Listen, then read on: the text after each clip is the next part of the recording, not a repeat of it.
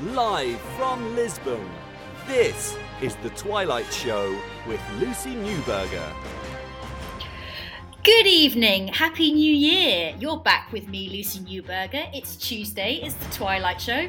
I'm excited. I've got a lovely guest this evening who you'll find out about in a moment.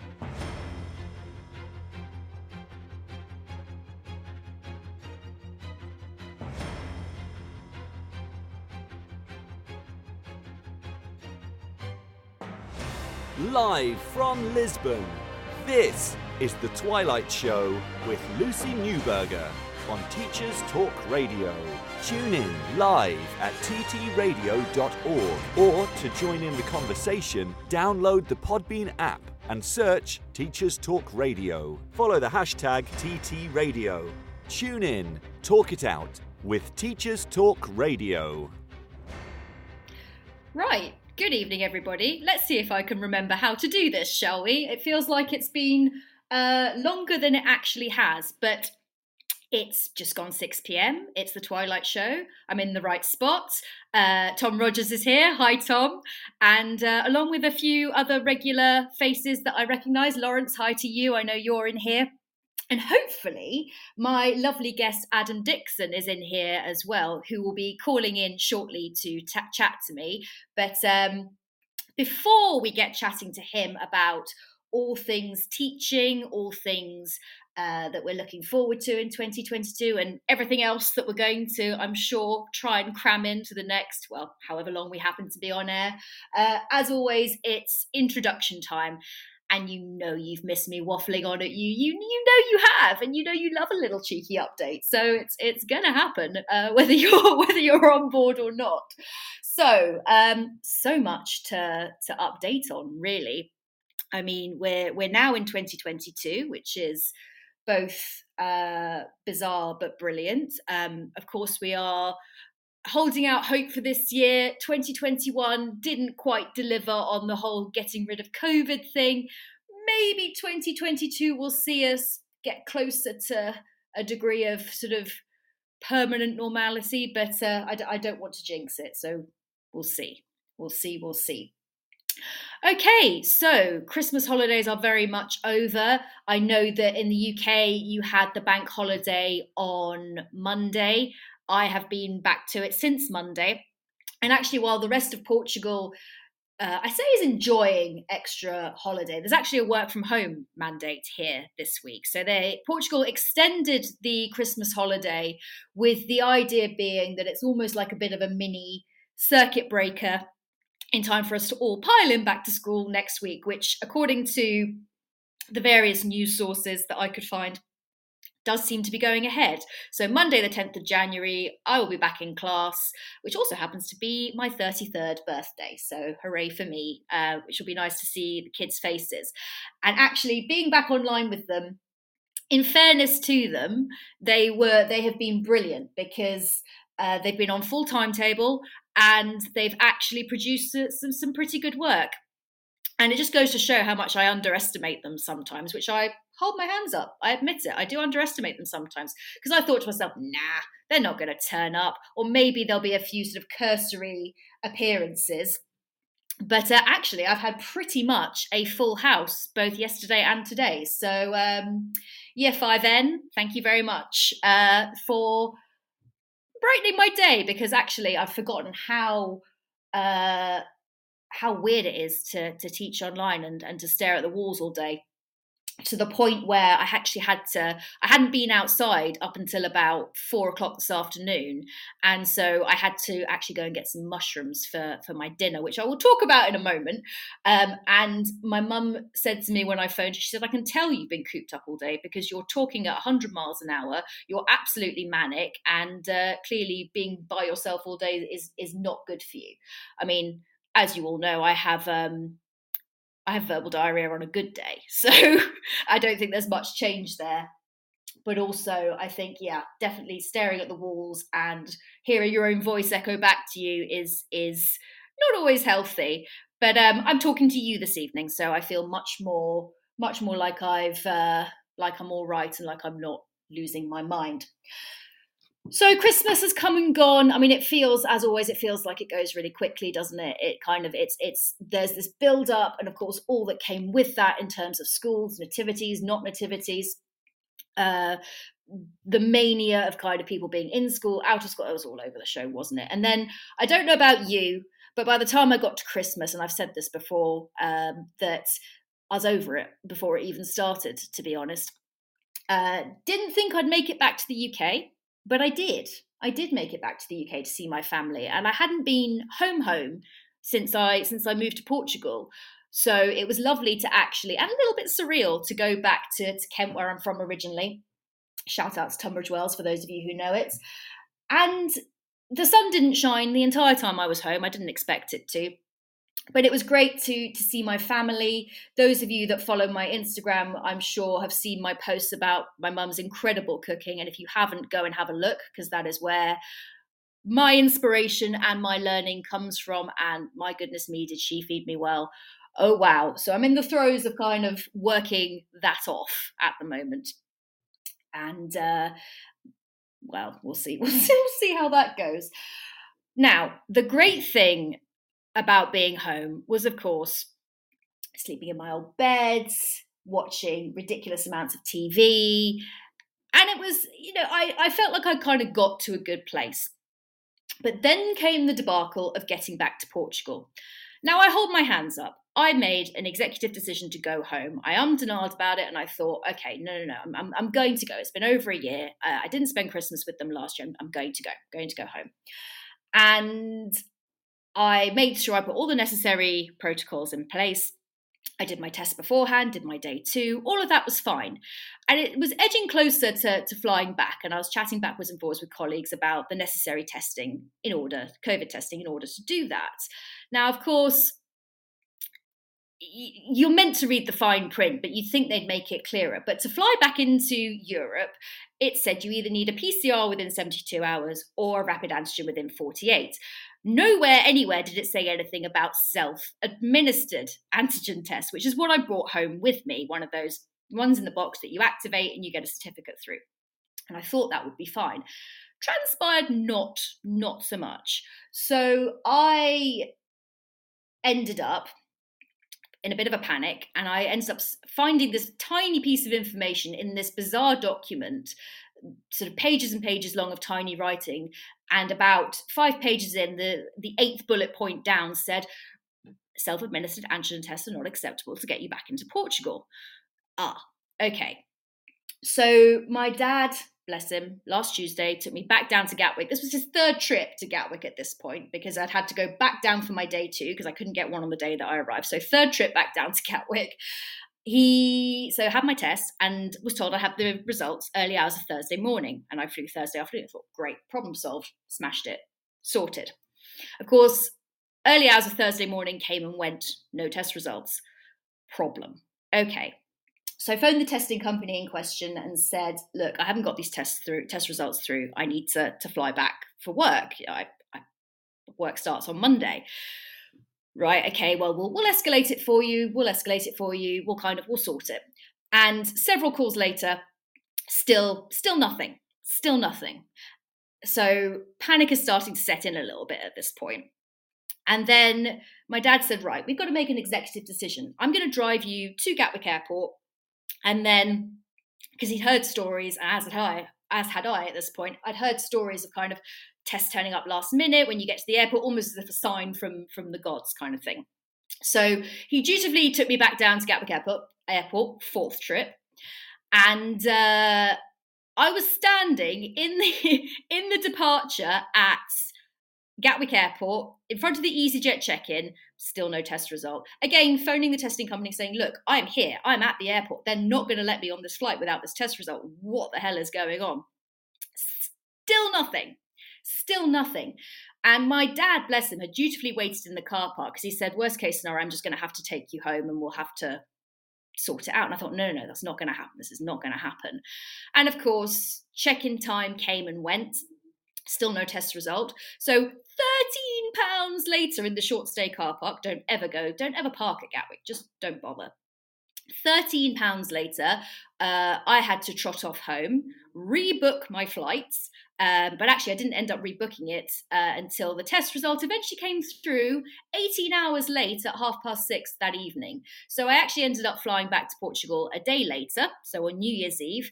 Uh, did a lateral flow test in the Lisbon airport toilets um, just to double check at that point so I could go and spend New Year's Eve with a couple of friends because I thought, oh gosh, at this point I'm just going to be going home and, and, and, and, crying into a tin of soup. But no, I was able to go and spend New Year with a couple of friends.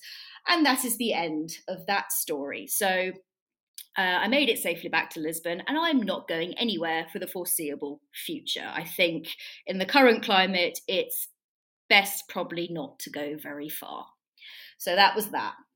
Uh, what else? Oh, while I was home, took part in the 24 hour um, Teachers Talk Radio Twitter space, which was this charity event that we did uh, in honor of one of the founding members of this delightful radio station that we're all a part of, uh, Matt Williams. And we raised uh, about a thousand pounds, I think it was. I'm sure Tom Rogers will tell me uh, if I'm wrong there, but about a thousand pounds for Bowel Cancer UK.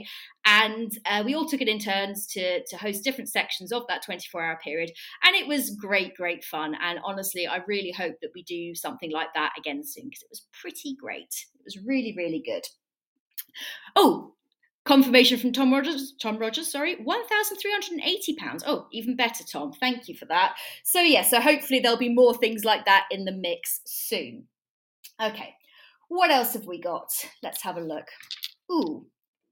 Oh, of course, as I mentioned earlier when I was talking about mushrooms, I'm still, sorry everybody, I'm still going to be plugging my What's for Dinner feature in 2022.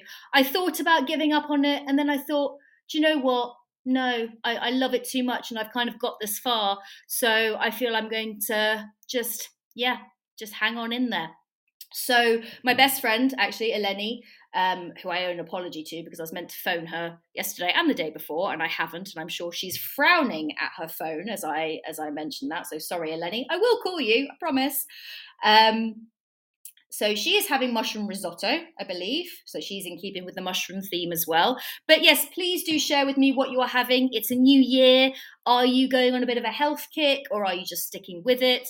Are you I don't know, are you exploring uh, different parts of the culinary world, or are you just thinking, do you know what, Lucy? It's it's Tuesday evening, for goodness sake. I've just had my first day back at work, and it's a takeaway, to be honest. And I wouldn't judge you if it was because you know everyone loves a takeaway. And i'm sure a few weeks into this i'll be whistling exactly the same tune. And certainly towards the end of last term i had more takeaways than i'd be willing to admit to you. So i'm just as guilty as anybody else. Lawrence is uh, oh bless you lawrence.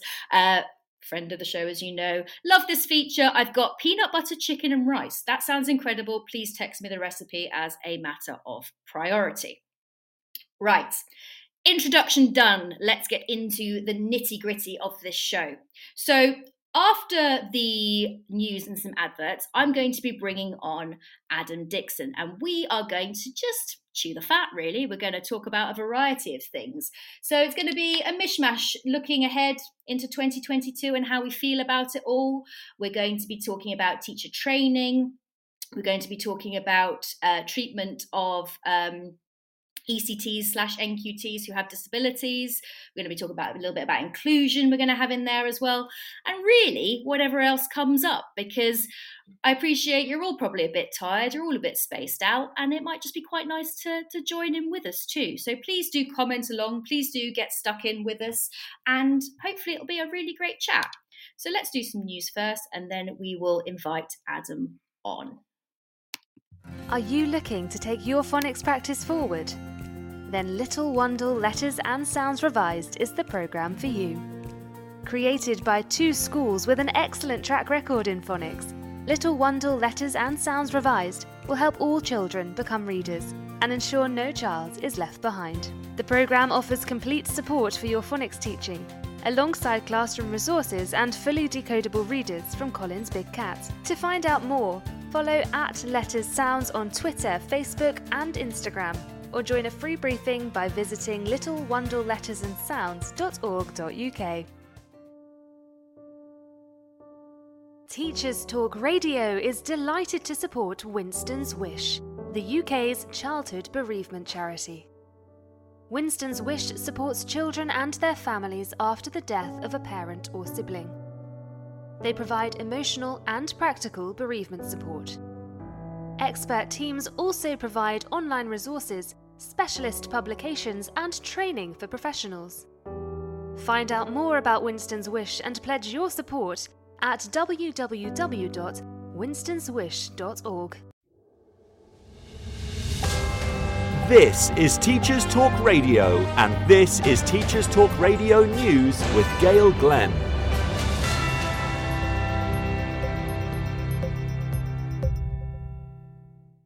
A variety of mitigations are in place in schools across the UK as fears of COVID remain high. In England, secondary pupils will have to wear face coverings in classrooms, as well as communal areas but staff will not be expected to wear a mask while teaching. Education Secretary Nadhim Zahawi is taking advice in case of mass staff absence. Schools in England are also required to keep hygiene and ventilation measures in place. In Wales, all staff and pupils have been expected to wear a mask indoors in secondary schools since the end of November. The start of the new term has also been delayed until the 10th of January to give schools time to prepare. And secondary pupils will be expected to take a lateral flow test three times a week.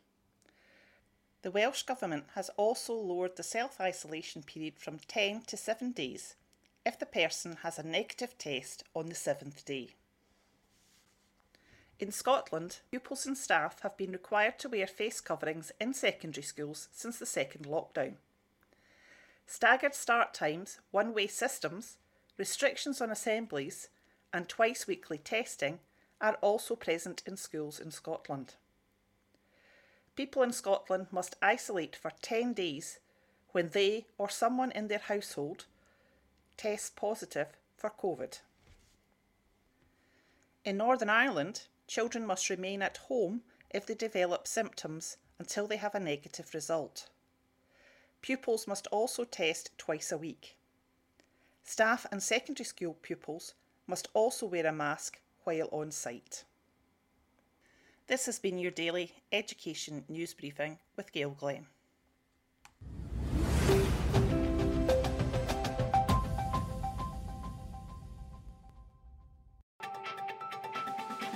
This is 2 Minute Tech with Steve Woods, your tech briefing on Teachers Talk Radio.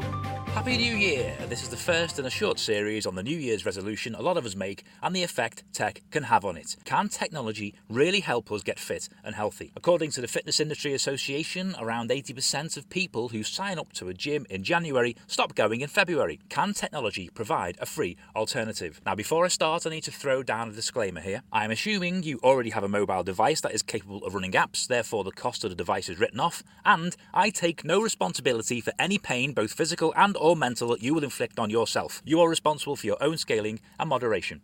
That being said, there are thousands of free fitness apps out there. The first barrier for teachers is time. School Week have reported one in four teachers working over 60 hours a week, so in a 12 hour day, where do you fit a workout in? If the gym's out of the question, what are the other alternatives that are time flexible? Let's start with some totally free options. YouTube is full of fitness videos and challenges from sit ups and press ups to squats and chin ups. A more extreme example is Athlean X. This channel is dedicated to workouts with pro trainer Jeff Cavaliere. Some claiming to make a difference in just 7 minutes a day. This may seem crazy, but 7 minutes is a lot more than nothing and adds up to more than 3 quarters of an hour per week. If you're more of a social media motivated person, how about one of the many fitness tracking apps for walking, running, or cycling? Most have a free basic package and in app purchases for additional features. If I use Strava as an example, a free basic package allows you to track your exercise, join friends, set challenges, and meet people around the globe with similar interests. My only word of warning would be to ensure you consider your profile settings to keep yourself safe. Hiding the start and end of a walk, run, or ride, for example, will stop your home being shown on a map. For most people pushed for time, this will be where you start and end your exercise. Also, if you exercise regularly at the same time, this could be showing the world where you're likely to be or when your house is empty. For those who want to start softly and just be a bit more active, a less intensive option may be having a step counting app. Again, there are lots of different apps out there. My example is Sweatcoin, a free app that allows you to earn sweat coins, a form of digital currency that can be traded in the Sweatcoin store for discount codes, vouchers, and even given to good causes. This is a simple app and can run in the background so you don't even need to remember to switch it on. Finally, calorie counter apps are a great way to look at what is actually going on in your body in the first place. On apps like MyFitnessPal, you can log your weight, calorie consumption, calorie output, and also have the ability to sync this with other fitness apps so you don't need to log your exercise twice. As long as you're honest and log all of those glasses of Prosecco, not just the first, you're rewarded with detailed feedback on not only your calorie intake and output, but where those calories came from. Whatever you choose to do for the new you in the new year, why not do a bit of looking around and see what you can pick up for free first? I'll leave you with one of my favourite sayings anyone can do nothing. For a visual version of this episode, check out the TT Radio 2021 Twitter feed. Two Minute Tech with Steve Woods, your tech briefing on Teachers Talk Radio.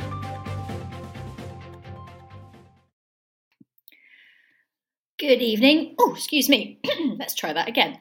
Good evening. You're back with me, Lucy Newberger. It's Tuesday. It's the Twilight Show. And what another fab tech briefing from Steve there. I'm definitely I always have to go back and listen to them again because I don't quite take it in when I'm when I'm on air. But from what I did pick up there, it was uh, all fitness related and kind of new year, new you type thing as well. And I'm always looking for new fitness apps, and also because I have a very short attention span, I'm always looking for for different things to motivate me. I actually, in my infinite wisdom, have signed up for the Lisbon Half Marathon in May, which is going to force me to go running because otherwise that's going to be uh, an even more painful experience than it's probably already going to be. But I digress.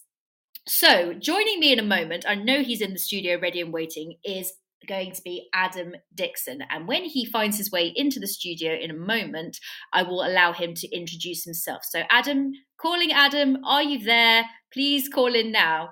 I did say to him that I would uh, give him a very unsubtle hint to, to call in. So, I'm hoping that he's going to uh, receive this as a very unsubtle hint to call in now, please, Adam, if you're there, please.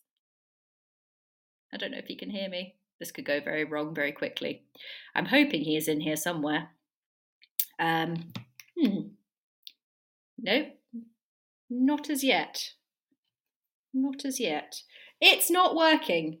Oh, okay. uh, yes, click the call button, please, Adam. Click call button. Oh gosh. See, this was going to happen to me this evening, wasn't it? When when my guest can't get in. Oh, Oh no. Oh no. It won't let me.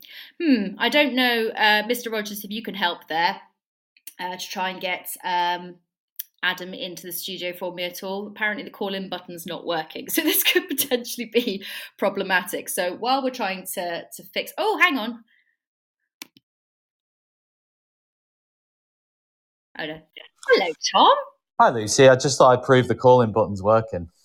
Oh, thanks very Good much. evening. How are is- you? I'm very well, thank you, sir. How are you? Yeah, not too bad. Not too bad. What, did, did you get back to Portugal okay? I did in the end. Yes, it was a oh, it was a massive debacle. Um, honestly, I couldn't, I couldn't, I couldn't believe it when uh, when I was standing there in in the departures, ready to go, and no test result. And of course, in the current climate, you're not going anywhere without a negative test. Yeah. What a nightmare, though. Really, absolute nightmare for you. Oh, when are you? When are you back at school? Soon. Well, we're uh, online this week. Well, I say we, my school's online, but actually, Portugal has got a work from home order this week. So people are either extending their holiday, which I don't think was the idea behind this, or they Hmm. are, in fact, working from home. So we are um, beavering away online, but. Um, the rest of the rest of Portugal are are not. The the kids aren't in school, uh, but it's Hmm. just it's just us. Bloody hell. Okay. So how? So are you thinking you're going to have to teach online again at some point or not? I sincerely hope not. To be honest, I, I I'm hoping that this week is going to be it. From from That what I've will be read, your best. There we go. Sorry, just, i think I'm no hoping problem. that's Adam that's managed to finally get his way Yeah, in. But yes, um, I think that's going to be it for for us this week. My understanding is that we're going to be back in school as of Monday. So Yeah. hurrah! In time for my birthday. hey, good, good. All right, I'm gonna I'm gonna leave you to it, but Oh, Um, you star. no worries. I'll chat to you soon. Oh, thanks, Tom. All the best. All right, bye. Bye. Hello, can you hear me? Adam, is that you? That is. Hello, you all right? Oh, yes, I'm good, thank you. How are you? I'm all right, thank you. Have you have you also got a birthday next week? I have, have you? I have got a birthday next week. When next week? Well, though? mine's mi- mine's on Thursday. Ah, okay. January birthdays do suck a bit, though, don't they? Uh, do you know what? I still get joint Christmas and birthday presents. no, me too. It's disgusting, isn't it? I know. Absolute liberties. Especially as given, I thought, you know, we skipped December. I mean, can we at least kind of, you know, it's an entirely new year, for goodness sake. Well, do you know what? That's my that's my argument. That- that's my that- that's been my argument for hundreds of years, but obviously not. Obviously not. Hundreds of years. Oh my Hundreds gosh, you're right. well, it feels like it sometimes. Are you are you a witcher, Adam? Uh, well, I, I couldn't possibly tell you. I don't think. well, hello, lovely to have you. I'm glad Hello. that we've we've got you and that this is. I mean, we to be honest, when we were talking prior to to doing this show, we did sort of say, you know, that, that there are going to be kind of various debacles that happen this evening, and we weren't wrong. Do you know what? It's just it's just my life, really. It's nothing without. I don't do things by half. No, neither do I. And uh, as uh, Tom Rogers will testify to you, I'm usually the host that causes absolute havoc.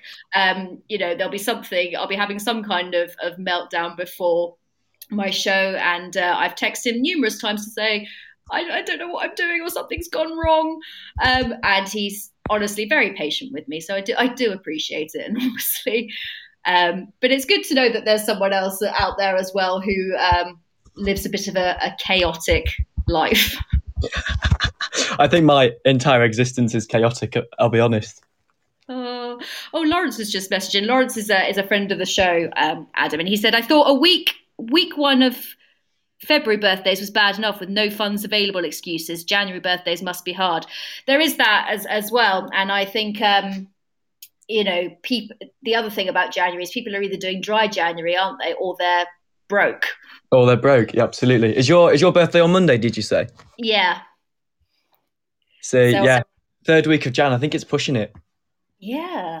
I think I yeah, think it's mean- pushing it. To be honest.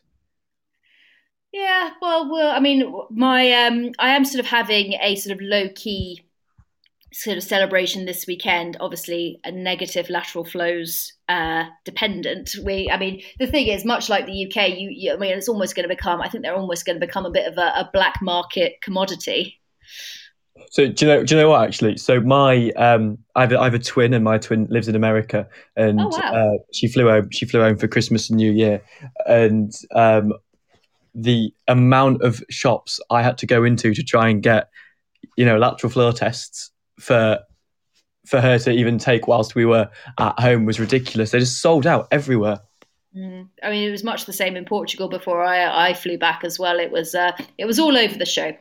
Right, I feel we've got ahead of ourselves before we've even introduced you properly. I think you are worthy of a proper introduction. So, before we continue on, Adam, can you please introduce yourself as much information as you are willing to give, who you are, your your role in education, um, maybe leave out the bit about me browbeating you to be on this show.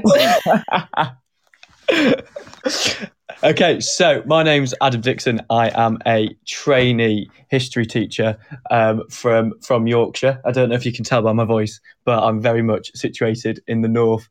Um, I talk quite a lot on Twitter about uh, being a teacher with a disability, and I think that's how, in your words, I got browbeaten to be on the show.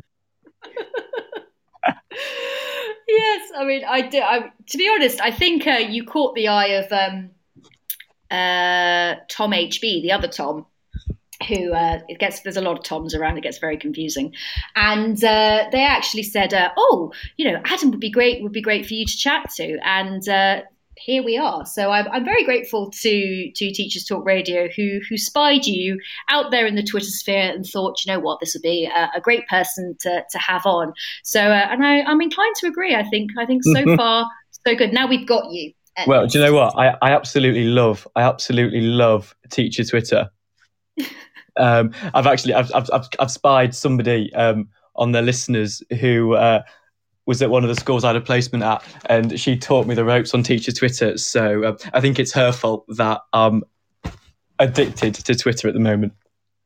I mean, the thing is, edu Twitter, in many, many ways, is a wonderful, wonderful thing. And there are scores of people, uh, teachers from you know across the the teaching spectrum, all the you know right the way down from EYFS through to you know back end of university, who would say the same. And you know, in large part, it is incredibly positive, and I really hope it does stay that way for you. Um, of course, there is a there is a flip side to it.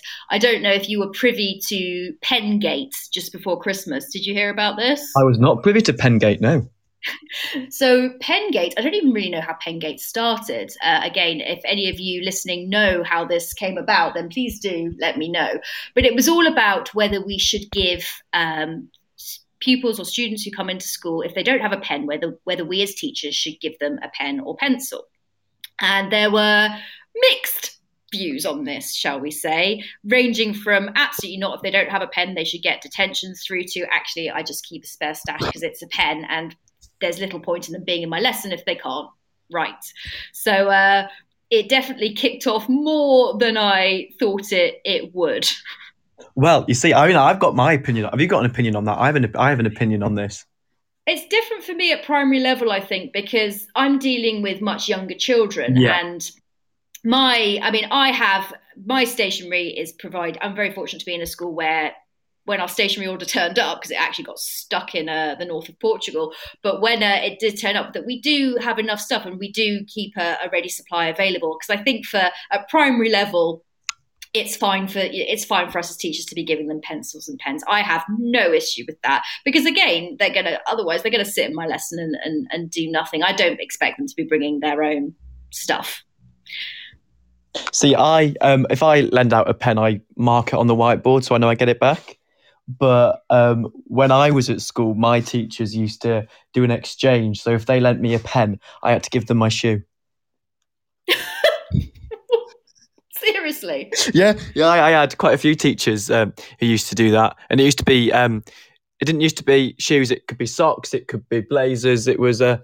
It was. It was an interesting game, interesting experiment from some of the teachers. They, they were definitely all in on it, hundred percent. But but I suppose in a way that's a good thing because if you're without a shoe, you're not going to leave that lesson without a, a shoe. So it's almost right to say, right, I've got to give this pen back because otherwise well, I'm going yeah. to be hopping around with with one shoe. Um, Lawrence, Lawrence is in agreement over the the exchange uh, aspect. So yeah, yeah, I mean, maybe maybe that is the way forward. So for those of you who are still seething over Pengate, there is a, another approach yeah, for you. I think it depends on the student. I think I went hundred percent went to school with some students who just left the room without their shoes on. Oh really? It's Yorkshire. Everything everything goes. Anything goes. Well then I mean I, I actually was very fortunate. I went to university in Leeds. Um, for my undergrad and for my masters. So I, I'm very fond, particularly of West Yorkshire. So to hear to hear your dulcet tones coming through my my headphones is absolutely lovely. I didn't. Um, I didn't think I sounded very Yorkshire, but uh, a friend of mine has just sent me a text who's listening in to say that um, they'd missed my Yorkshire voice. I mean, we do have some some uh, there's some wonderful accents dotted through throughout Teachers Talk Radio, and I know that you've been kind of you were uh, given a load of shows to to listen to. I don't know how many you've managed to get through, but we do have some some wonderful wonderful voices in the mix for sure. I think it's great. I think it's great. Uh, it's really good, and well, and also you do. I mean, to a Southern fairy like me, you absolutely do um, you do sound yorkshire to me which is which i i'm very grateful for because i think it is a, a wonderful accent. But uh, um, interestingly i don't know i mean while we're on the subject in terms of teaching would you ever consider teaching down south? Um, well it depends what your class is down south because to me our class york is down south but um, no no that's a whole other argument actual actual south Oh yes, gosh! as wow. in as in as in Bath, darling. Oh no. So um, I know where Where Bath is. Bath. I, I don't know. I don't know. I don't know where Bath is, but I know where Bath is. Um, and ha. um, I don't know. It depends on the job, doesn't it? And it, I think it Mhm. depends. Um, as I'll talk later, and my experiences through life, I think it depends on who's around the south. I mean, I will never, I'll never, I'll never rule it out. I'll never rule it out. But I don't tend to be in the business of just moving to the opposite side of the country, not knowing anybody, and hoping for the best. I'm a little bit too meticulous in my planning for to be spontaneous. I think at the moment. Oh But gosh, give it- you, Give it ten years, and who knows? Yeah, I would drive you mad because I I just yeah up sticks and um, moved moved countries in you know the middle of a, of a pandemic. So uh, yeah, my my planning is is far from meticulous.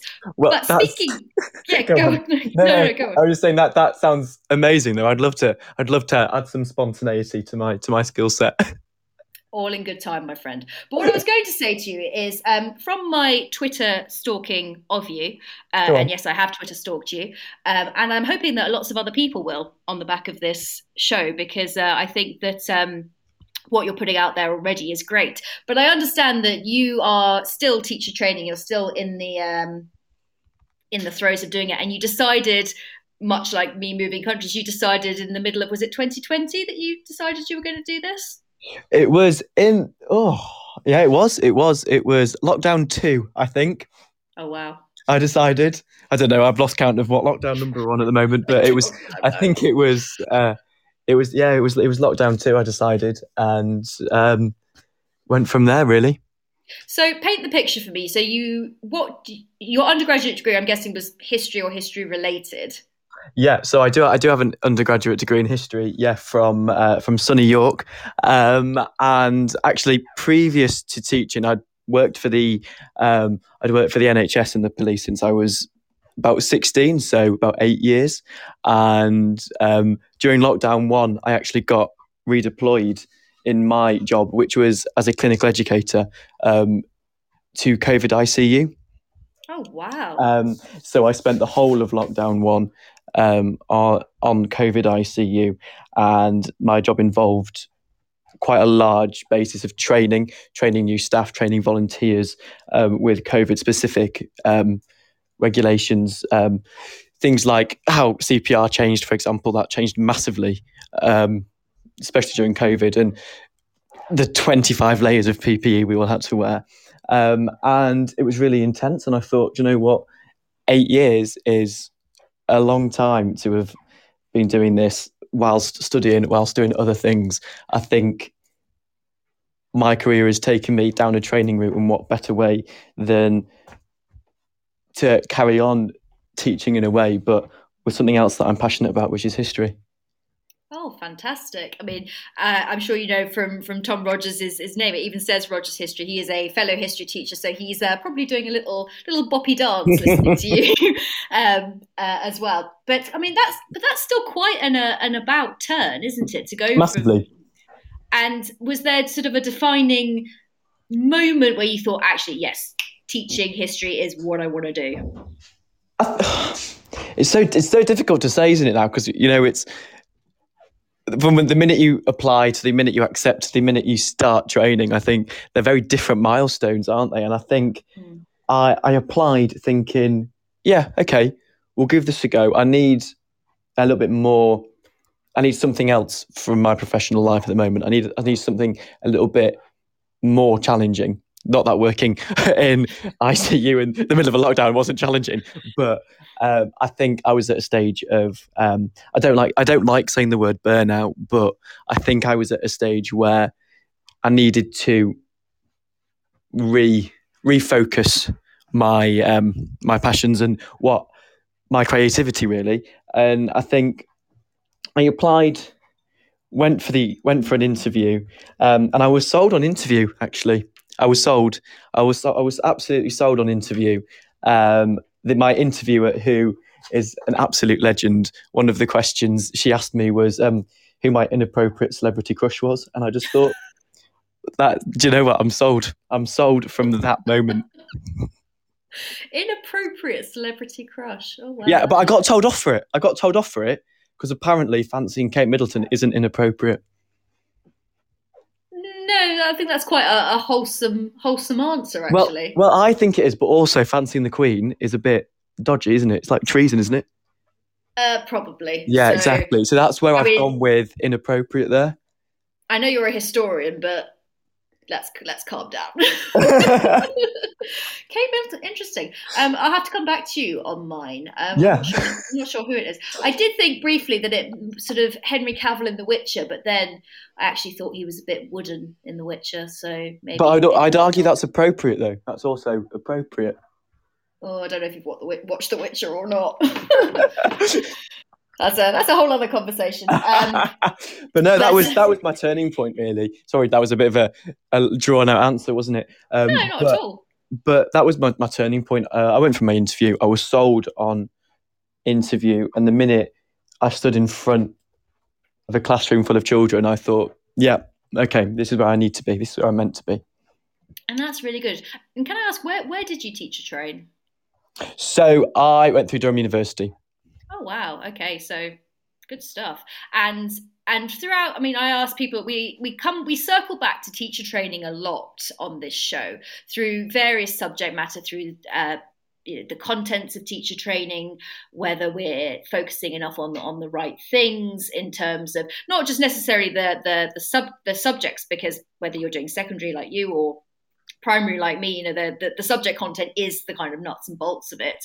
But we often talk about whether we are given enough on safeguarding, on mental health, both ours and children's, on supporting varieties of students and you know a variety of staff as well. And certainly, if I reflect on my teacher training, I I didn't I couldn't in good conscience say to you that you know there were there there are things that were amiss, shall we say? There were things that in my mind should have been there that that weren't.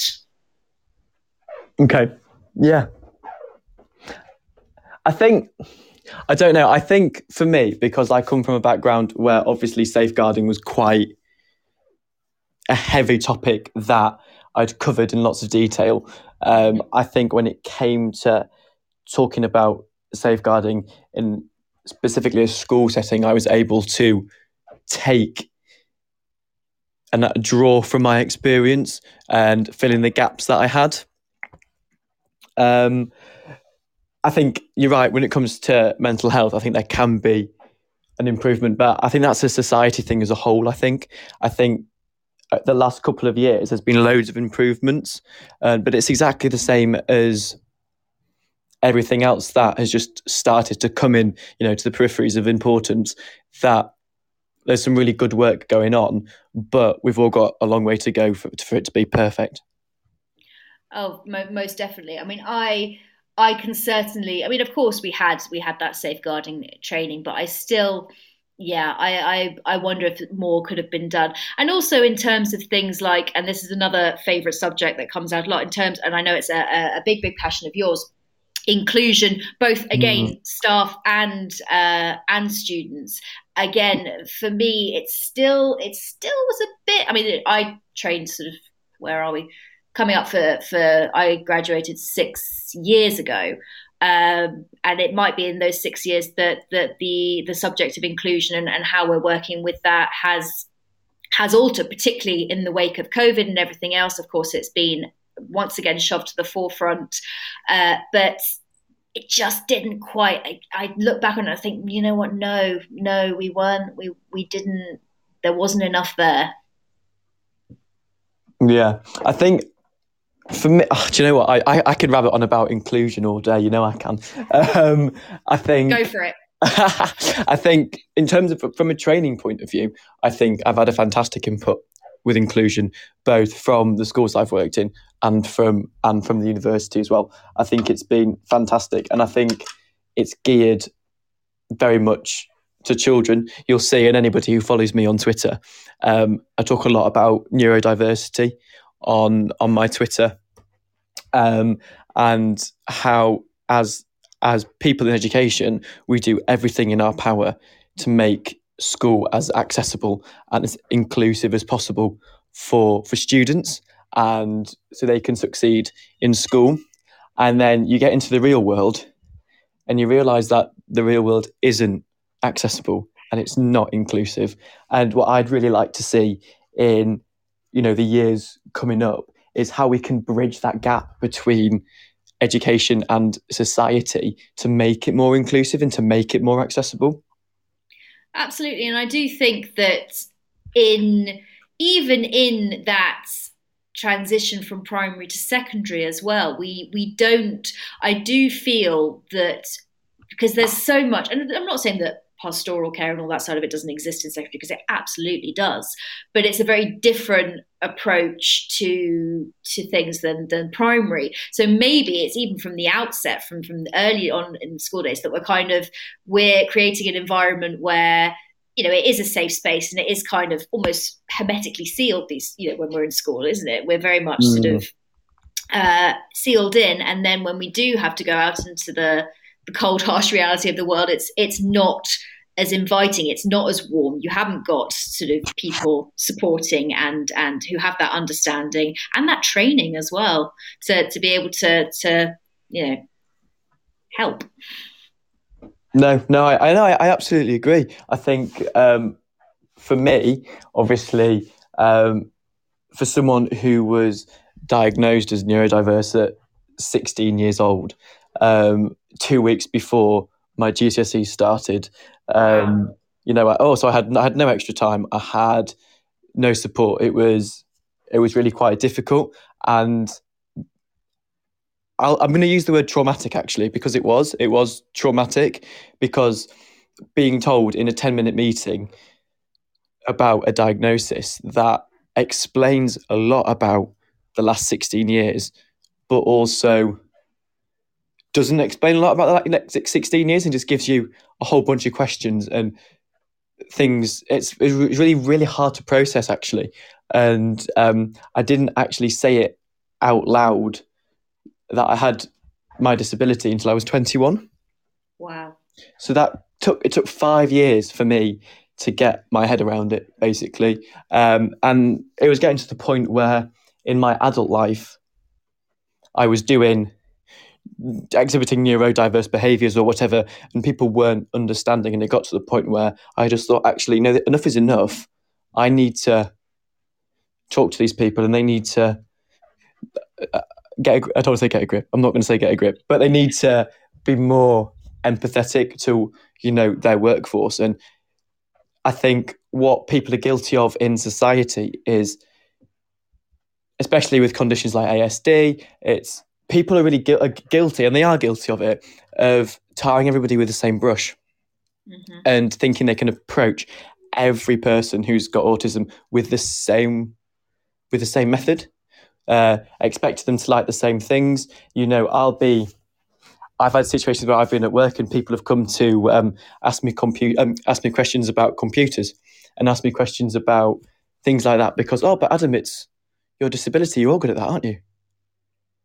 And no, no, I'm absolutely rubbish. And that is my disclaimer for today. That when it comes to tech, as I've, as I displayed it, ten past six today, I'm absolutely hopeless. I'm absolutely hopeless, and that's really what I'm really passionate about. And that's what you'll see on my Twitter. I think is that it's realizing that some people who are neurodiverse can hold a conversation with people and that yeah. we are capable of having a, a grown up job and we are capable of doing lots of things. Um, we just need a little bit more support sometimes. And I'm sure you'll agree that people who are willing to show that support come few and far between and absolute gold mines when when you do find somebody who is willing to put that time into you. Oh, absolutely. Sorry, I mean, when you were sort of explaining that, when you were explaining that story about, uh, oh, well, you're good with computers, aren't you? The reason I laughed was just because it's so the uh, just trying to piece that together in my mind as to how somebody goes from, uh, I'm having a, a tech issue. Who will know? Hmm, Adam, because of this, and it's just uh, the the the journey to that conclusion is just uh, baffling to me. Yeah. Do you know what? if it was if it was Adam, you're 23, you can do it. I'll be like, yeah, do you know what? Let's have a go. That's fine. Age that's fine. You can you can make that assumption on my age. I'll appreciate that. Everyone does that, don't they? Who everyone's grandparents have gone to their youngest grandchildren and said, "Will you sort this out for me? Your techie or your age group of techie." That's fine. I can appreciate. I can understand that. Just don't do it with other aspects of my life, please. No, no, fair enough. And uh, Lawrence has chimed in to say uh, that he agrees with the sort of hermetically sealed analogy uh, of school versus the outside world, particularly for someone who is SEND or ALN. And um, needing support shouldn't be a crime. Uh, I love the support network I have in my life with uh, cerebral palsy and hydrocephalus. Um, it's yeah, I mean, I I actually was only diagnosed um, last was it last month? Yeah, last month with a, with ADHD. So the the exploration of and the actually uh, asking for help is only really a, a, a, new thing on me because I, for years and years of my life, just thought I was ridiculous and and and sort of off kilter and all the rest of it. All these all these feelings that you go through, but as an I'm I'm almost in a way glad I was diagnosed as an adult because for you being diagnosed at 16 with all that being 16 entails, I can't imagine what went through your mind at that time, along with the the, the just the and I'm going to use the I think a word used the trauma of just being a teenager. Yeah, because yeah. it is being a teenager is traumatic, isn't it? And oh, I've done and a lot of uh, I've seen a lot of people recently um, having moved back home and everything that I went to school with. And, you know, initially I would avoid them because you have judgments on how they were as teenagers. And then actually you realize that, oh, okay, we're 10 years on now. People grow up. And it's right, teenagers are, it's a, being a teenager is so traumatic. Anyway, if you want to add another life altering factor into that mix, then it is really hard to process. And I think what I struggled with um, was at the time people making a lot of comments about, um, oh well, everyone's on the spectrum a little bit, and all of this. And it's like I don't need you to rationalize. I don't need you to normalize what you're telling me I've got going on in my brain. I don't want you to normalize it. I want you to accept that it's there. I think, and I still, I still get like it now when people say, "Oh, we're all a little bit ASD." It's like, well, no, we're not. We all have headaches. Doesn't mean we've all got brain tumors. Yeah, and I mean, I do, I do say that, and I know I shouldn't say it like that, but that's kind of the. I can understand where people come from with it, but I also don't think it's really helpful in terms of inclusion. I think because then you're putting everybody into a box when actually people with brains like ours are already out of a box. We don't need to be put back in one. And I think, and I, yeah, no, I agree. Um, everyone is on the spectrum somewhere. Ouch, Ouch. is uh, and yeah, and I've certainly heard, and I'm going to hold my hands up, and I've certainly said this as well. Everyone's a little bit ADHD, and that's just what I what I thought. I you know I just thought, oh no, it's it's not actually. ADHD. It's just the fact that I just have the attention span of a fruit fly. That's just who I am. And the mm-hmm. fact that I can't use a diary. I mean, how I have lasted six years in teaching, I'm not quite sure. Uh, but you know, I've somehow managed to, to, to, sort of dance my way through my my career thus thus far. And uh, I think that I think there is a degree of certainly in schools be better than that like we you're all you're surrounded by intelligent people in schools teachers are highly qualified people you know, we we and I'm going to say it, we set the example, we set that standard, and if we're not doing that, then what can we expect of the children that we're teaching? Absolutely. Um, here's a question for you. Go Uh, have you told your classes that you teach about being um, neurodivergent? Have you mentioned it to them at all? No, I haven't. I am not brave enough to do that yet, I don't think. Because hmm. I know, again, there are different sort of schools of thoughts on this. And actually, a previous guest I had on, um, Sarah, who's a geography, a secondary geography teacher, she has she has revealed it to her to her classes, as far as I know, and uh, she I, I, it was received very very well. Um, I don't. I mean, again, I haven't. I haven't either. Uh, I haven't either because mm. I think I'm still in the throes of, of processing processing the diagnosis and everything else. But also in primary, I don't kind of know. I mean, although they're year five, you know, they're nine, ten, they're very switched on in many, many ways. I just I don't know how it would land with them. no, that's that's exactly that's exactly right for me. I think in in an ideal world, um, in my head, you know, ten years down the line, I want to be able to act as that role model for the students who who are neurodiverse and need um, kind of that um, what's the what's the, what's the word I'm looking for now? That um, like ratification as it were that their lives will be fine and that despite what they go through and despite their struggles day to day that there are people out there the same as them as adults. I think lots of people think that autistic children stay autistic children, but autistic children turn into autistic adults. Mm. And social masking, I think, has a lot to answer for. Um, and sure. for, it's one of those things. Honestly, my my opinion on social masking and my ability to social mask is uh, it changes daily. Sometimes I think it's the best thing ever.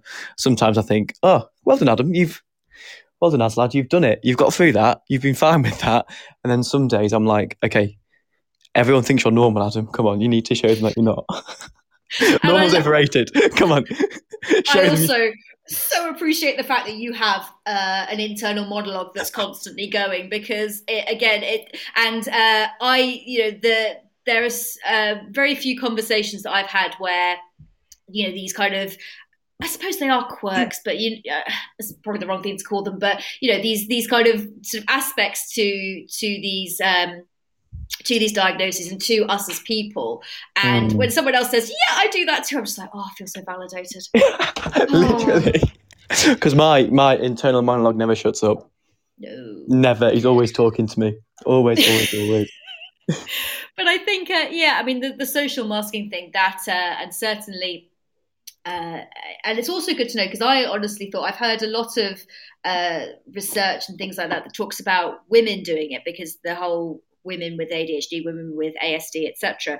All these sort of research from as far as women concern, are concerned is relatively new, and that they are the ones who are kind of who are, who are masking. But of course, it's it's everybody with with um, who's neurodivergent. They're kind of, and particularly as teachers, because there are you know standards we have to do. There's a a certain you know we're sort of pillars of our community. It sounds so old fashioned, but we're we're upstanding, you know, role models and all the rest of it. And much like you, some days I'm like, yep, okay, I am this role model, and other days I'm I'm standing there thinking, I have to adult. I am in charge of this many children, and this probably is not a good idea.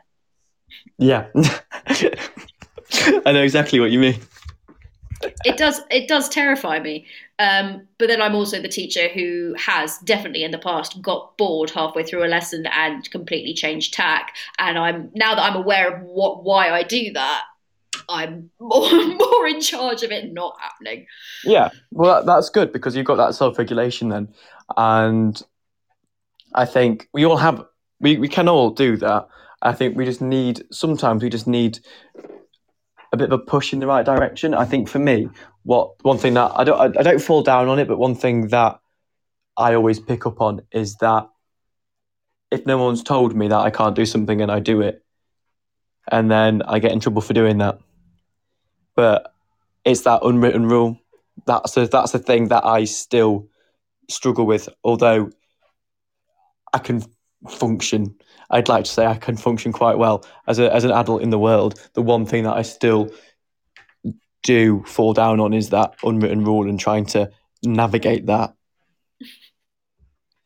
Well, I mean, I, I think as you as you sort of said, I'm going to sort of echo what you said back to me. The fact that you're aware of it and the fact that it's it's part of that that consciousness means that you're you know you're understanding yourself more and more. And I mean, again, this is a, a sort of another question that's just occurred to me do you feel that actually in going through teacher training in being in schools in sort of seeing you know children that kind of reflect you back to yourself. Do you feel it's made you understand yourself and how you think and how you operate more? It has. It's also broken my heart a lot more as well. Um i could Tell I can, more. oh go on then. I can see it. I can see it. I can understand it. It's also broke. I remember coming home once and I was in absolute floods of tears to my mum about how different my life would be if I'd got the support when I was a child. If I'd have got the support I needed in school, how different my life would be and how different I would be as a person. And I, I remember saying the word how how normal I would feel Mm, because I'm that seeing word. it's that word that I oh I hate it, but I think when I'm in a self horribleness mode, I think the self sabotage mode in me, I always refer back to the word normal because that's what you go to. I think when you're when you're reliving that trauma, and I think I won't go as far to say that it re-traumatized me, but I think it got to a stage where I was seeing all these children succeeding and all these children with plans in place and everything that the school that I was in was doing to support these children. And I thought, wow, if people fought for me like that when I was 11 years old, I'd be in a completely different place to where I am now.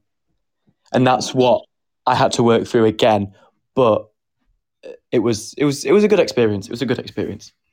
Well, that, I mean that that's good, and that's positive. and honestly, that's that's not that's not what I thought you'd you'd come out with uh, at all. So it just goes to show that uh, it can kind of have multiple uh, effects. And Lawrence has just said it's perfectly understandable. It's a perfectly understandable thought and reaction, though, uh, to to to that uh, to that word. The normality, but normality is overrated, isn't it? That's what we always say. Oh yeah, what, massively. what define I mean, define normal? well, I mean, I mean, and, and again, particularly within the last couple of years, uh, it, I mean, you could attach that expression to almost anything, whether it's education, whether it's just the way we're we're running our our daily lives. And of course, you've teacher trained in a in a time where where nothing is certain. So I imagine also that exacerbated. Um, you say you're you know you're a very meticulous person. That must have oh, I don't know. I'm sort of I'm, I'm making assumptions. Another dangerous thing you should never do. um, just fell into my own trap there. Uh, but did that? But I should ask it as a question rather than assume. there you go. Did it exacerbate any any sort of feelings, emotions, any anything in you where you thought, oh, good grief, I what the hell is happening? Um, to, to be honest, no, it isn't actually. I think with something like COVID, because I think we're all used to it now, um, and I'm the sort of person who comes up with a thousand solutions to one problem, all of which don't end up being the actual solution anyway. Um, I'm kind of I'm always prepared for every eventuality, and it annoys honestly it annoys my family to death how there'll be one minor thing and I'll have come up with 50 different answers to answers to that solution, none of which are suitable at all, but I've still thought about them all. But um, no, I think I was prepared from a level that it, it, we're in a changing time. I think because I worked throughout lockdown one and throughout COVID, I knew that it wasn't straightforward and I knew that it was constantly changing and situations were changing and I mean I've stopped listening to Boris Johnson on at five five o'clock at night. I've stopped doing that. I can't cope with that. But Oh no, no, don't anyone can. the first the first few were a, a bit novel, weren't they? And then the novelty soon wore off. Um, so I just Google it now or just wait for someone to tell me what's going on. But Mm. I think as I've got older and I've learned and processed what goes on in my head and I've learned how to deal with it, I'm better at reacting to to situations now. I think I would rather so I would not want to be the one making up the rules about schools, but if you tell me what the rules are, then I'm fine. I can follow them. making them up. And it does. I mean, I mean, I don't know if that was a deliberate, deliberate turn of phrase there, but it does feel like that sometimes. Where it's just like, hmm, today we will do this. Let's see how it goes. Well, I'll, I'll rephrase it. I'm, I'm glad I'm not in charge. no, I mean, yeah. The, I mean, even the thought of, of, of running a school br- br- brings me out in hives. I, yeah, no. The just the amount of uh, organisation and paperwork and coming from someone who organisation is just not not a thing. Um, uh, yeah, the the thought just fills me with with dread. And uh, I mean, I don't know. Boris is a yeah. Boris is an interesting one. I mean, he yeah. I, I've I've stopped listening to, and I think that that's probably a, a good thing to to shut out the the negativity and the uh, because it's hard enough at the moment, and of course, we as teachers are always the the political football or the or the punching bag. I mean, I, I, I'm sure you're well, of course you're aware that during COVID we became uh, scapegoats because you know we we we weren't doing we weren't doing enough. People were whining and complaining about the fact that uh, we weren't working hard. We were just you know taking a glorified holiday. Uh, I know that wound me up to to no end. I don't know how you felt about that. exactly the same. Absolutely. Uh, and I think that it's it's very easy in, in this profession. and you I mean you've someone who's worked across the the public sector so you know that one time or another all these institutions whether it's the NHS whether it's the police whether it's us mm-hmm. they almost kind of it does the rounds doesn't it? Absolutely. Which and one think, are we going to hate on this time? Well it's when it's it's when it's all three and I'm like yeah no. Thank God I've gone I've moved somewhere else now honestly. But um, so on a more, I suppose, well, I mean, I think this conversation has actually been largely very positive, but on a sort of continuing positive note. So when does training finish for you? When when when's uh, qualification day? Oh, 30th of June, all being okay. well. And so, looking forward, to, I, I, suppose you know, looking forward to 2022. That's that's the aim, is it? To get get to the end, get that uh, QTS, and then onwards. Onwards and upwards wow. I mean, um, power to you because I, I I'm not convinced that, and I'm and I'm sure there are many who share the sentiment with me. I'm not convinced that if I was teacher training now that I would get to the other side. Every single person that I know who is a teacher has said that to me. Yeah. So every single person. Honestly, so you know, I, I I commend you commend you for that. And then, so I mean, I suppose is it too early to be thinking about jobs and where next? Am I dropping you in it if I ask you about that? Well, well, well. So I've been looking. I have been looking. Um, I'm conscious that they do come up, don't they, after Christmas, and then they'll come up again at like Easter. There'll be a surge, won't there? Um, uh, yes. always a surge. Um, who knows? I might just up sticks and move to Portugal. Who knows? Do or uh, anywhere, anywhere else in the world. First country that came to my head. Um, I think for me, it's obviously yeah, it's applying for a job, but I've also got a lot of other things that I need to factor in to getting a job. It's not as it's not as clear cut. It's not as simple as it is for some other people.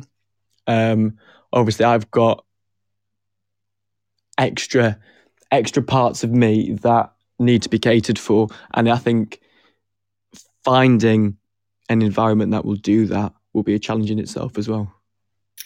I mean, yeah, I think as as well when you when you go for for these interviews, it's almost as much as you know you interviewing them as they as they are you, because it has to be a fit. Otherwise, it's it's as we know from from the articles that we see from people that we speak to, if it's not a fit and you're not getting that support you need, uh, this job is not sustainable. That's that's just a fact. Yeah, but you could argue that with any job, though, couldn't you? Mm-hmm. That just work in general is not sustainable if you don't feel supported. Well, no, that, that is true. Lawrence is asking if he can make a recommendation. He's someone who's actually going to be doing his PGCE as of is it September, Lawrence? I can't remember. He'll tell me in a moment. But uh, yes, Lawrence, fire away. Yes, September. Yes, Ooh. so he's starting primary in September. So brave move. so I think he's just going to send whatever his recommendation is through. So I'll um I'll let him because uh, I guarantee you what he say will probably be incredibly uh, helpful because uh, he will be when he eventually qualifies, he'll be in a in a similar position. Um, it's just yeah, I mean, I I think that we continually as a profession are getting better. Um, mm-hmm. There's always work to do though. In, always. In term, always work to do. And I mean, are there any sort of I, just from looking at your Twitter, I know that obviously your passions are inclusion, etc. Making sure that NQ or ECTs now, not NQTs, Lucy. Keep forgetting that. Have have the support that they need. Have you got sort of any any plans to to pursue that, or is it just kind of no? Let's just kind of get a job first, and then we can deal with the passion projects later. I think it's get a job first. Yeah. I think I think that's that's the the main thing. I think it's all well and good being a voice on Twitter, but something, something something's got to pay the bills, hasn't it? Um, and something has to pay the bills. And um, I think, as much as I'm passionate about a lot of things that are close to my heart, I think doing that from a position of employment is is easier as well. Mm-hmm. Most definitely. Um, well, Lawrence's recommendation has come through. He says, when you ask a question at interview, uh, how do you cater for neurodiversity amongst staff? Um, I think that's yeah. I think that that's a, a fair enough question. And he also has, um, and I'm sure he'll share it with you, um, as he said here. It, Lawrence actually wrote himself um, a sort of individual employment uh, plan, uh, which explained in kind of very good detail all about um, you know his disabilities and and how he can be su- supported. Now there is obviously the argument on one side that you shouldn't have to do that but then the flip side is you know here it is in black and white here is how you can support me. Yeah it's um, so tricky isn't it? It's so yeah. tricky because on one level it's oh amazing you've been really proactive with this. Taking away the argument of you shouldn't have to which to be fair you shouldn't but taking that argument away from it on one side you've got oh wow this is amazing it's in black and white we'd love to be able to support you. But then on the other side, you've opened yourself up to be vulnerable then. And, you know, outside of education, in previous jobs, in previous things, going back to, you know, being being a teenager, um, the minute you tell somebody you've got a disability, in my experiences of life, trouble is following close behind. And um, I think sometimes people maybe can't cater for it or don't want to cater for it or I think there is a, an undertone to a lot of things at the moment where there is an intolerance and I know people can't be intolerant of diversity legally but then they find another way to be intolerant about diversity whilst cutting those corners. And I'm not trying to be negative about it. I'm not trying to like put a horrible tinge on anything here. But I don't know. I think it's it's one of those things, isn't it, where it can leave you wide open or it can save your life. And and that's it. And the fact that it's it's you know, those two extremes is I mean, you're not putting a negative spin on it. It is just fact should it be fact? No.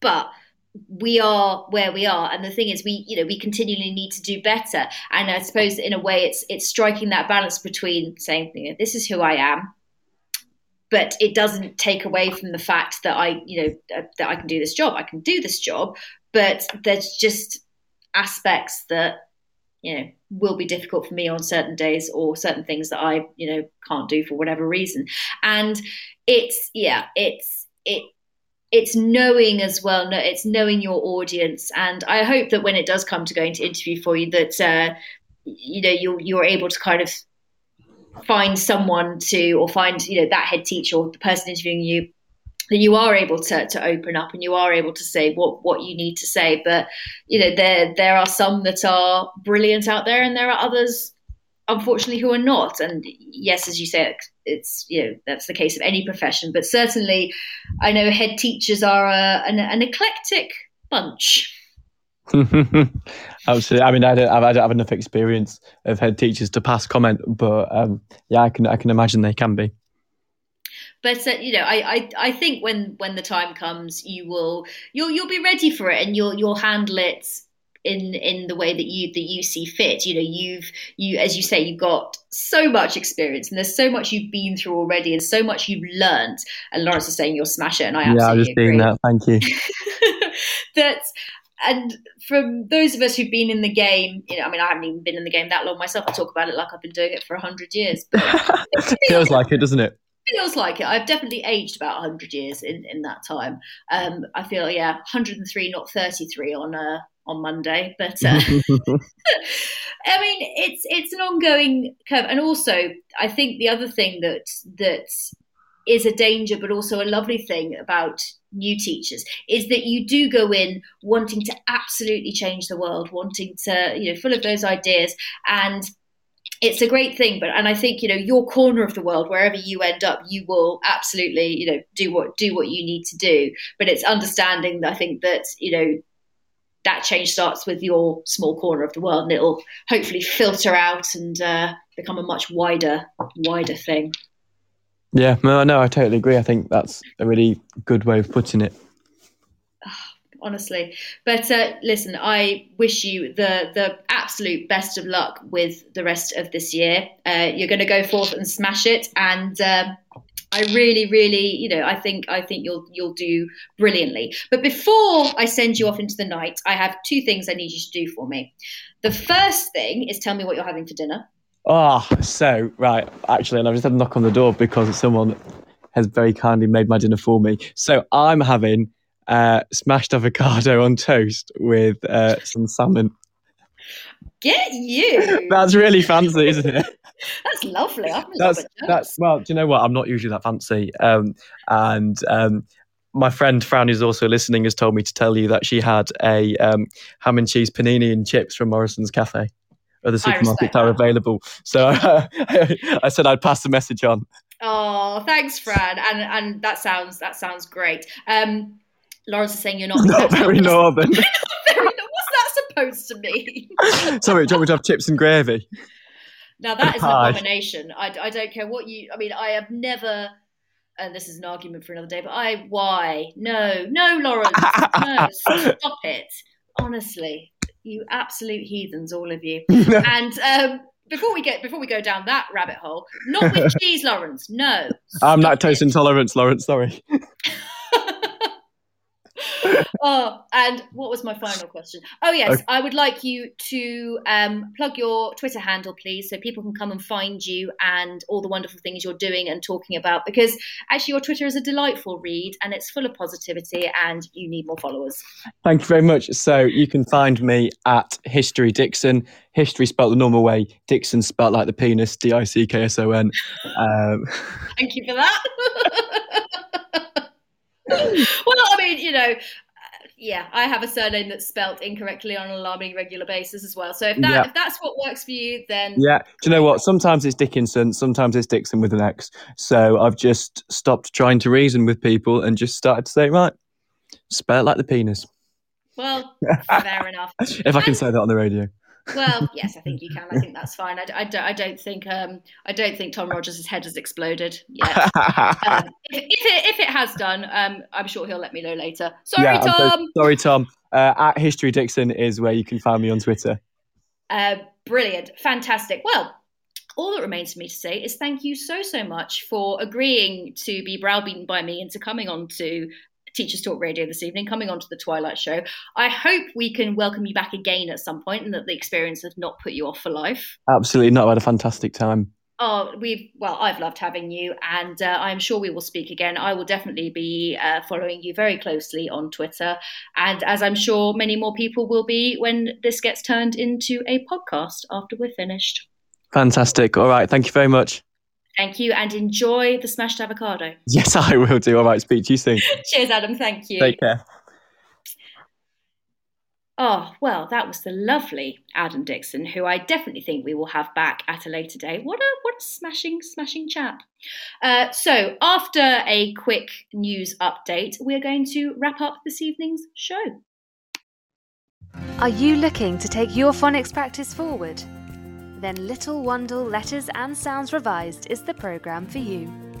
Created by two schools with an excellent track record in phonics, Little Wandle Letters and Sounds Revised will help all children become readers and ensure no child is left behind. The programme offers complete support for your phonics teaching, alongside classroom resources and fully decodable readers from Collins Big Cat. To find out more, follow at Letters Sounds on Twitter, Facebook, and Instagram or join a free briefing by visiting littlewandlelettersandsounds.org.uk.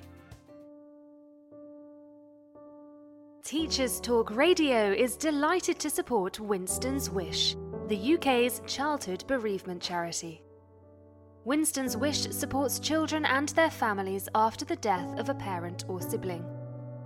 They provide emotional and practical bereavement support. Expert teams also provide online resources specialist publications, and training for professionals. Find out more about Winston's Wish and pledge your support at www.winstonswish.org. This is Teachers Talk Radio, and this is Teachers Talk Radio News with Gail Glenn.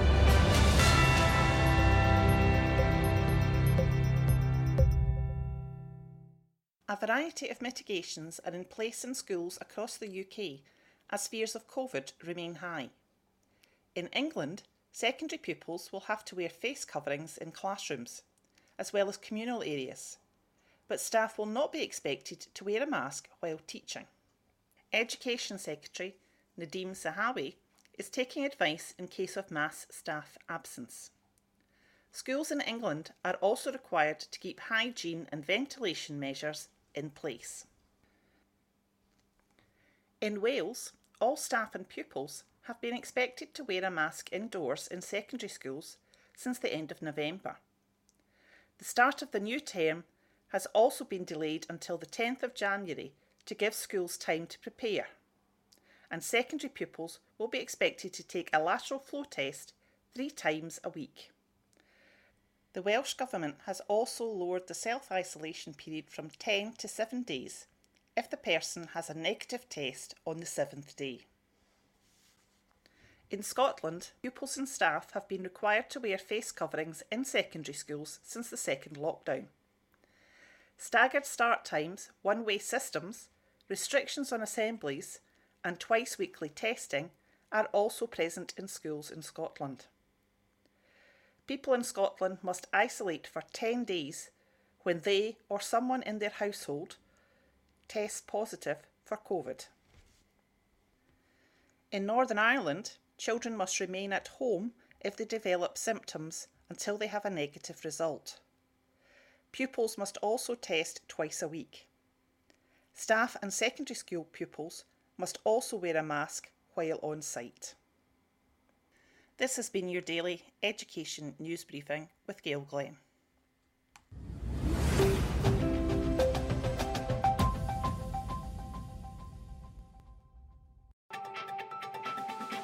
This is 2 Minute Tech with Steve Woods, your tech briefing on Teachers Talk Radio.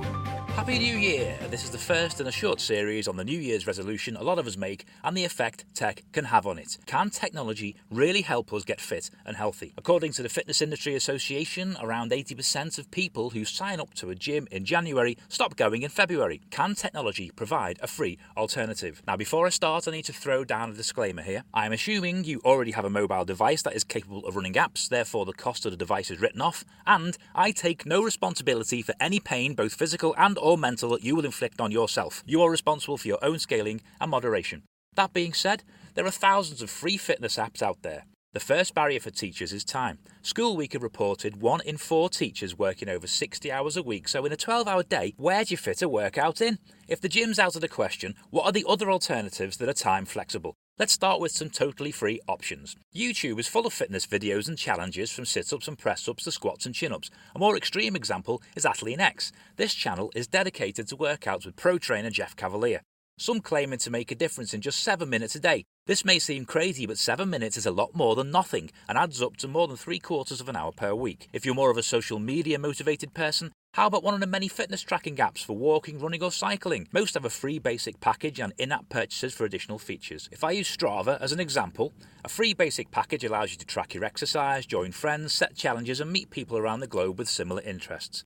My only word of warning would be to ensure you consider your profile settings to keep yourself safe. Hiding the start and end of a walk, run, or ride, for example, will stop your home being shown on a map. For most people pushed for time, this will be where you start and end your exercise. Also, if you exercise regularly at the same time, this could be showing the world where you're likely to be or when your house is empty. For those who want to start softly and just be a bit more active, a less intensive option may be having a step counting app. Again, there are lots of different apps out there. My example is Sweatcoin, a free app that allows you to earn sweat coins, a form of digital currency that can be traded in the Sweatcoin store for discount codes, vouchers, and even given to good causes. This is a simple app and can run in the background, so you don't even need to remember to switch it on. Finally, calorie counter apps are a great way to look at what is actually going on in your body in the first place. On apps like MyFitnessPal, you can log your weight, calorie consumption, calorie output, and also have the ability to sync this with other fitness apps, so you don't need to log your exercise twice. As long as you're honest and log all of those glasses of Prosecco, not just the first, you're rewarded with detailed feedback on not only your calorie intake and output, but where those calories came from.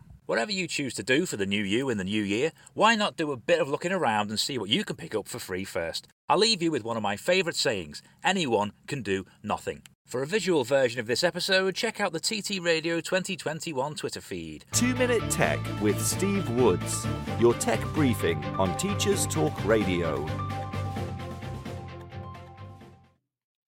You're back with me, Lucy Newberger, and we're just about to wrap up today's Twilight Show. What a welcome back that was. I mean, that was a, a very happy New Year episode and a very happy birthday episode to me as well. Um, although I suppose technically maybe my birthday episode's next week. Oh, I don't know. I don't know. I'll have a think about that. But no, that was a, an early birthday present, shall we say. And I thoroughly enjoyed myself. It was lovely, lovely, lovely to have Adam on. And I have no doubt that he's going to be brilliant in whatever he does next. So watch this space, I think, is the is the conclusion on that. Going forward, uh, after the show, there's no Libby, as far as I'm aware. Um, I think we have got Rich Wrigley, though, who's on uh, the Late Late Show tonight. Or is it the Late Show? No, Late Late Show. Uh, so look out for him. I'm not quite sure what he's talking about, but I'm sure if you look on Teachers Talk Radio Twitter, it will tell you exactly what he is going to be talking about this evening. Uh, I am off to go and soak some porcini mushrooms. so you thought avocado on toast was ridiculous to put in a very exciting pasta dish that I am going to be having for dinner. But thank you all for joining me and look out for this show and the others uh, on Podbean as a podcast after this, and they're also uh, available all the shows actually from Teachers Talk Radio are available on Spotify too. So if you want to listen again or indeed listen to any of the other shows that are available, go forth and do so. There is fantastic content which we will continue to add to in 2022. I will be back with you next week, but until then, be good, don't overwork yourselves, get some sleep, and I will speak to you next week.